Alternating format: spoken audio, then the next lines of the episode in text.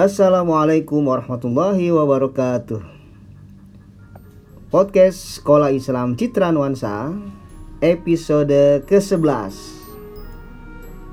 Bersama saya Pak Usram, kali ini saya akan membahas tentang kesiapan sekolah memasuki tahun ajaran baru dengan kondisi seperti sekarang ini yaitu kondisi masa transisi menuju kehidupan pasca PSBB ini. Oh iya, ayah bunda sekalian dan rekan-rekan guru serta pendengar semuanya. Podcast kali ini kita menyebutnya podcast Sekolah Islam Citra Nuansa. Setelah selesai kita lewati bulan Ramadan. Dan saya ke depan akan terus menemani ayah bunda dan rekan-rekan pendengar sekalian untuk memberikan berbagai informasi dan edukasi terkait dengan program pendidikan di Sekolah Islam Citra Nuansa, program parenting dan hal-hal lain yang terkait dengan pelayanan pendidikan di Sekolah Islam Citra Nuansa. Nah, kembali ke pembahasan yang akan saya sampaikan di podcast ke-11 ini. Kita sudah tahu sekarang pemerintah sudah mulai menerapkan kelonggaran setelah sekian bulan diterapkan pembatasan sosial berskala besar. Dan kalau di kota Jakarta sudah dinyatakan sebagai masa transisi di kehidupan normal yang baru atau tatanan yang baru yang kita kenal dengan istilah new normal setelah sekian lamanya seluruh masyarakat diminta bahkan dipaksa untuk tetap di rumah, menjaga diri, menghindari penularan virus corona itu.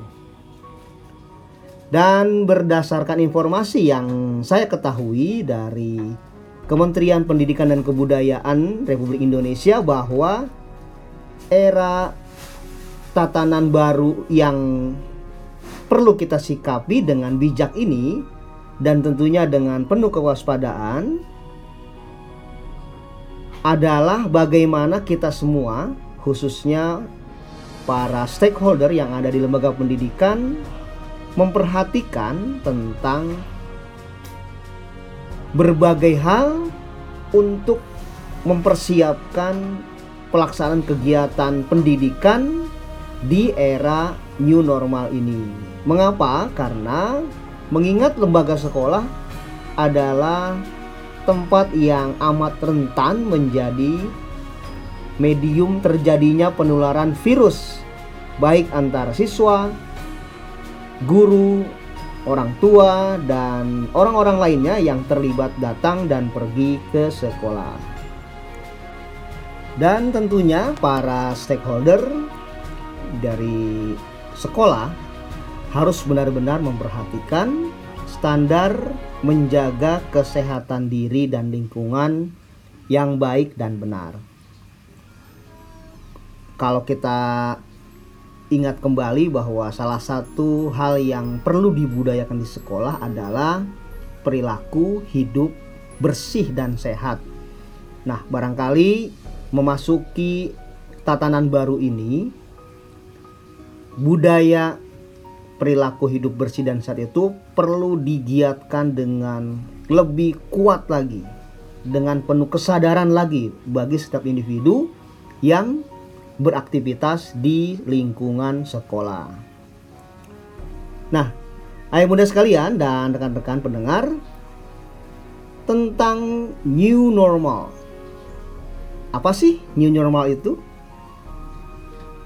Nah, menurut juru bicara pemerintah untuk penanganan pandemi COVID-19 di Indonesia, Ahmad Yuryanto, new normal maksudnya adalah tatanan baru untuk beradaptasi dengan COVID-19 ini.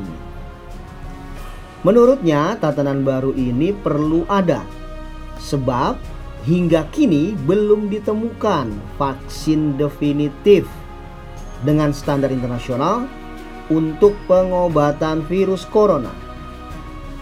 Para ahli masih bekerja keras untuk mengembangkan dan menemukan vaksin agar bisa segera digunakan untuk pengendalian pandemi COVID-19 ini.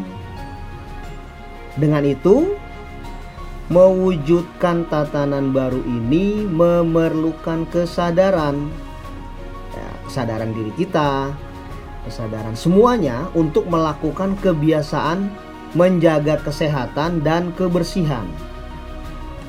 Jadi budaya hidup bersih nih, uh, yang mudah dan rekan sekalian, budaya hidup bersih dan sehat harus mulai dipraktekkan dengan penuh kesadaran dan dengan disiplin yang baik. Ya, new normal saya pahami sesungguhnya adalah gerakan sadar diri untuk hidup sehat dan bersih. Kemudian bagaimana persiapan kita melangkah ke gerbang tatanan baru ini secara teknis hingga kini pemerintah masih melakukan kajian dan pertimbangan yang matang mengenai aktivasi berbagai sektor dalam kehidupan masyarakat memasuki masa transisi dan kemudian masa hidup dengan tatanan baru tersebut. Dari informasi yang saya ketahui bahwa pemerintah Provinsi DKI Jakarta misalnya telah menyiapkan peraturan gubernur mengenai proses aktivasi ini dengan beberapa kebijakan yang akan diterapkan secara bertahap. Jadi memang penerapan tatanan baru ini tidak bisa langsung ya. Dan ya saya mengambil rujukan tentang informasi ini karena memang uh, ya terus terang saya sendiri belum mendapatkan informasi yang lebih clear dari Kabupaten Bogor. Dan katakanlah informasi ini bisa menjadi uh, pedoman sementara untuk pelaksanaan kegiatan kita dengan merujuk kepada peraturan pemerintah daerah khususnya daerah khusus ibu kota Jakarta. Dan mulai dari dibolehkannya kantor-kantor dibuka kembali namun dilakukan dengan dua fase pelonggaran yang dibagi berdasarkan manfaat dan efek risiko kegiatan. Dalam catatan khusus kalau tidak salah ada 11 sektor yang dikecualikan untuk tidak aktif normal terlebih dahulu maksudnya tidak didahulukan dalam fase pelonggaran ini dengan pertimbangkan setelah melihat hasil evaluasi pembukaan beberapa sektor yang berada di fase pertama. Nah, berikut adalah jadwal pembukaan beberapa sektor di fase pertama di Jakarta pada masa transisi menuju kehidupan tatanan baru ini. Ya, seperti yang saya katakan tadi, paling tidak ini bisa jadi gambaran. Ya, gambaran buat kita sebagai warga yang tinggal di Bogor karena Bodetabek adalah daerah yang dianggap paling riskan jika tidak memperhatikan tata kelola kehidupan sosialnya dengan baik akibat dari pandemi ini. Dan daerah yang paling dekat interaksinya secara sosial, ekonomi dan lain-lainnya Bodetabek paling dekat dengan Jakarta. Apalagi mostly banyak warga Cilengsi yang beraktivitas kerja di Jakarta. Ini jadwal yang saya kutip dari laman ayojakarta.com tentang proses pelonggaran di masa transisi ini yang dibagi ke dalam dua fase secara umum. Nah, di bulan Juni ini di pekan pertama yang sudah mulai dibuka adalah tempat atau kegiatan ibadah di rumah ibadah, fasilitas olahraga outdoor, mobilitas kendaraan pribadi, dan mobilitas kendaraan umum atau transportasi umum, kemudian transportasi online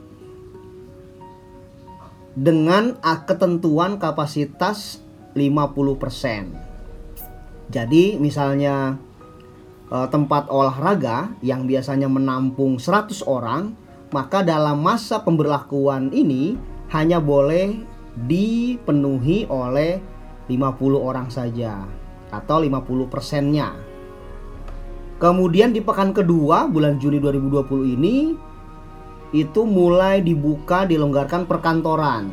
Jadi ya sekarang sudah mulai perkantoran, rumah makan yang dilakukan secara mandiri, perindustrian, pergudangan, pertokoan, retail atau showroom dan lain-lain yang berdiri sendiri. Kemudian layanan pendukung seperti bengkel, servis, fotokopi. Kalau kita lihat sih di sekitar Cilengsi fotokopi ya tiga hari setelah lebaran sudah normal ya.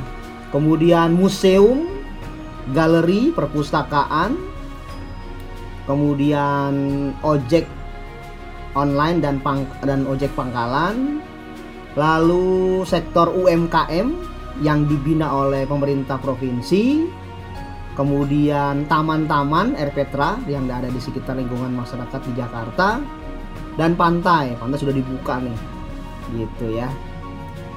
Kemudian di pekan ketiga bulan Juni 2020 pasar pusat perbelanjaan mall itu sudah mulai dibuka dan juga taman rekreasi indoor, taman rekreasi outdoor, kebun binatang juga sudah dibuka. Nah, itu adalah fase pertama yang akan dibuka di bulan Juni dan nanti akan dievaluasi setelah itu. Tentunya dengan aturan yang ketat untuk penerapan new normal di fase pertama ini dengan memperhatikan standar pelaksanaan atau standar kesehatan dan kebersihan yang bisa uh, diharapkan menangkal terjadinya penularan virus kembali. Ayah bunda sekalian dan rekan-rekan pendengar podcast Sekolah Islam Citra Nuansa terkait dengan sekolah kita Citra Nuansa kami sementara ini masih akan mempertimbangkan terlebih dahulu tentang persiapan aktivitas belajar mengajar di tahun ajaran baru ini sambil kami persiapkan hal-hal terkait teknis dan kebijakan sekolah untuk menghadapi proses KBM di tengah suasana new normal ini. Di podcast ini, saya hanya ingin kembali mengingatkan kepada rekan-rekan semua, guru-guru, para orang tua murid untuk memperhatikan tentang pola hidup bersih dan sehat tadi paling tidak secara preventif setiap individu dari semua warga Citra Nuansa benar-benar menjaga dan membudayakan pola hidup sehat di rumah dan tentunya di sekolah. Insya Allah mengenai kebijakan terkait eh, pelaksanaan pembelajaran di kelas atau di sekolah di masa new normal nanti Secara aturan dan standar prosedur sedang kami persiapkan dan akan kami sampaikan kepada seluruh orang tua yang intinya adalah mempersiapkan diri kita masing-masing. Jadi para orang tua nanti mempersiapkan anak-anaknya untuk menerapkan pola hidup bersih dan sehat mulai dari rumah hingga datang ke sekolah. Kemudian kami di sekolah juga menerapkan aturan dan standar prosedur kegiatan yang benar-benar kita perhatikan untuk menjaga dari hal-hal yang tidak kita inginkan dan tentunya juga mungkin pembatasan kerumunan orang di sekolah juga akan kita batasi sampai benar-benar memang pemerintah menetapkan semuanya normal. Tapi sebagai antisipasi, sebagai tindakan preventif kami tetap memperhatikan dan menegaskan tentang kondisi yang uh, belum kita anggap normal. Karena ini mungkin lebih aman buat anak-anak kita khususnya sehingga mereka bisa beraktivitas di sekolah dengan pemantauan dan tata cara yang benar-benar terkontrol sesuai dengan standar kesehatan yang telah ditetapkan oleh pemerintah. Insya Allah nanti akan kita umumkan. Demikian podcast episode ke-11 ini, podcast Sekolah Islam Citra Nuansa. Semoga kita semua tetap sehat dan terus bisa menjaga kesehatan menghadapi kehidupan tatanan baru nanti. Wassalamualaikum warahmatullahi wabarakatuh. Sampai bertemu kembali di podcast selanjutnya bersama saya, Paus Ram.